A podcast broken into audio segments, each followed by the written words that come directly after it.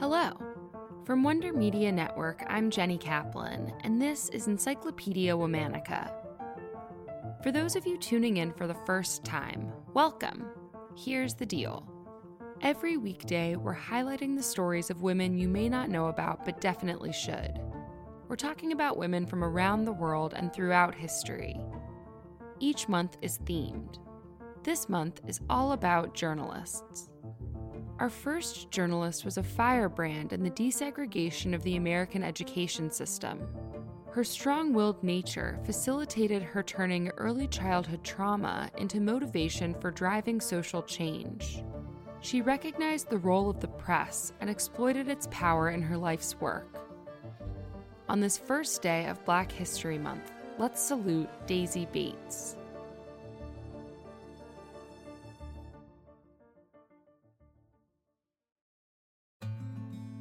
Daisy Bates was born on November 11, 1914, in the sawmill town of Huttig, Arkansas, to Hezekiah Gatson and Millie Riley.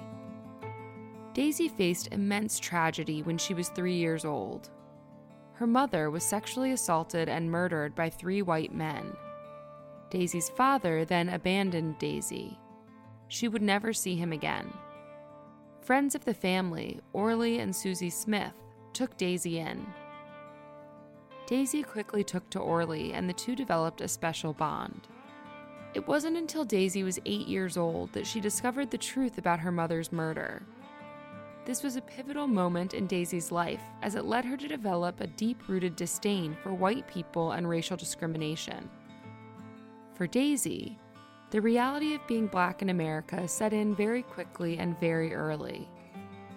The result of Daisy's discovery about her mother was a withdrawal from her friendships with her white friends and a determination to bring her mother's murderers to justice. It's rumored that Daisy came across one of the men responsible for her mother's murder and continuously and purposefully put herself in his path, daring him to face her and feel his guilt. In the end, none of the men responsible were convicted.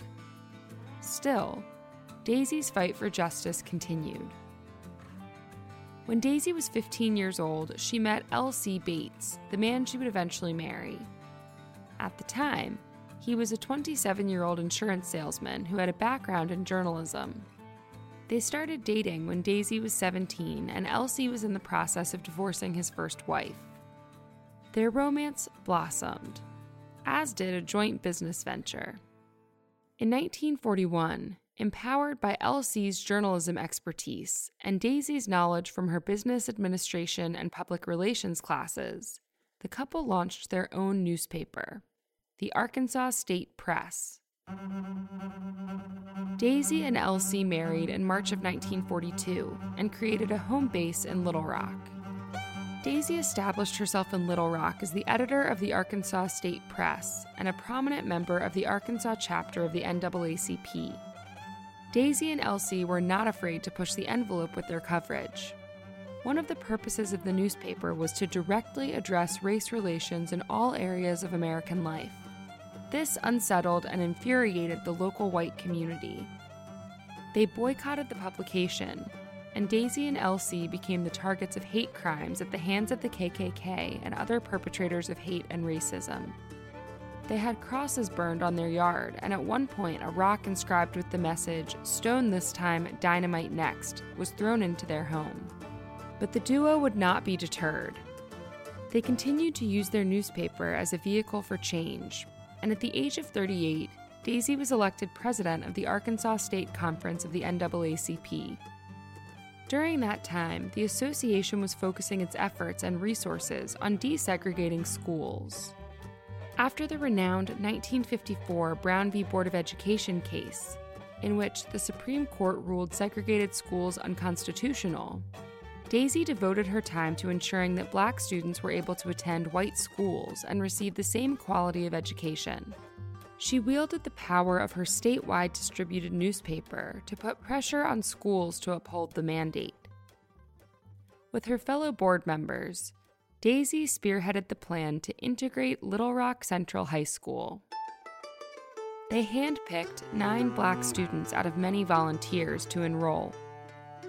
Daisy took it upon herself to not only educate the students on the importance of this action and the hardship and danger they would encounter, but also to ensure their safety. Orval Faubus, Arkansas's governor at the time, deployed members of the Arkansas National Guard as a measure to block the black students' access. But on September 25, 1957, the nine students, known as the Little Rock Nine, were escorted by federal troops sent by President Eisenhower into the school through a crowd of angry and aggressive protesters. Because of Daisy's thoughtful and determined actions, these students were able to enter the doors of Central High School. Some question the prominence of her position in this historic moment, but most support her significant leadership. One of the Little Rock Nine students described Daisy as the poster child of black resistance. In 1957, Daisy's commitment to the civil rights movement earned Daisy the Woman of the Year award by the National Council of Negro Women. A year later, Daisy and the Little Rock Nine received the NAACP's Spingarn Medal for Outstanding Achievement. Daisy reflected on her life and her role as a civil rights crusader and published an autobiography in 1962 titled The Long Shadow of Little Rock, a memoir. The book won a National Book Award in 1988 after its reprint. At the 1963 March on Washington for Jobs and Freedom, Daisy was the only woman to give a speech on the national stage. The speech, entitled Tribute to Negro Women Fighters for Freedom, was inspirational for highlighting the significance of women activists in the civil rights movement.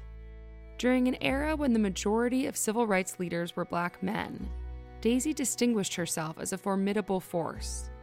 With this momentum, Daisy and L.C. moved to Washington, D.C., where she worked on refining and implementing anti poverty programs under the Lyndon B. Johnson administration. But the two moved back to Arkansas after Daisy suffered a stroke. From 1966 to 1974, Daisy regained her strength and worked as a community organizer for the Mitchellville OEO Self Help Project.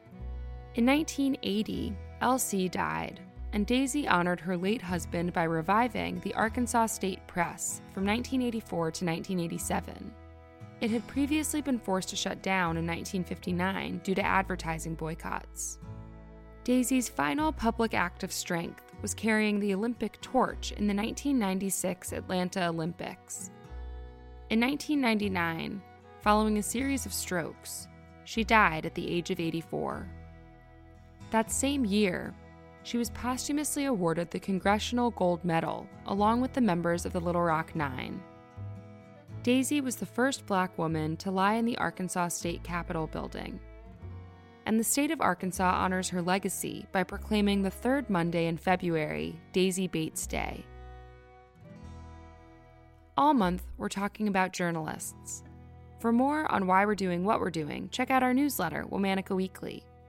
Follow us on Facebook and Instagram at Encyclopedia Womannica. Special thanks to Liz Kaplan, my favorite sister and co creator. Talk to you tomorrow.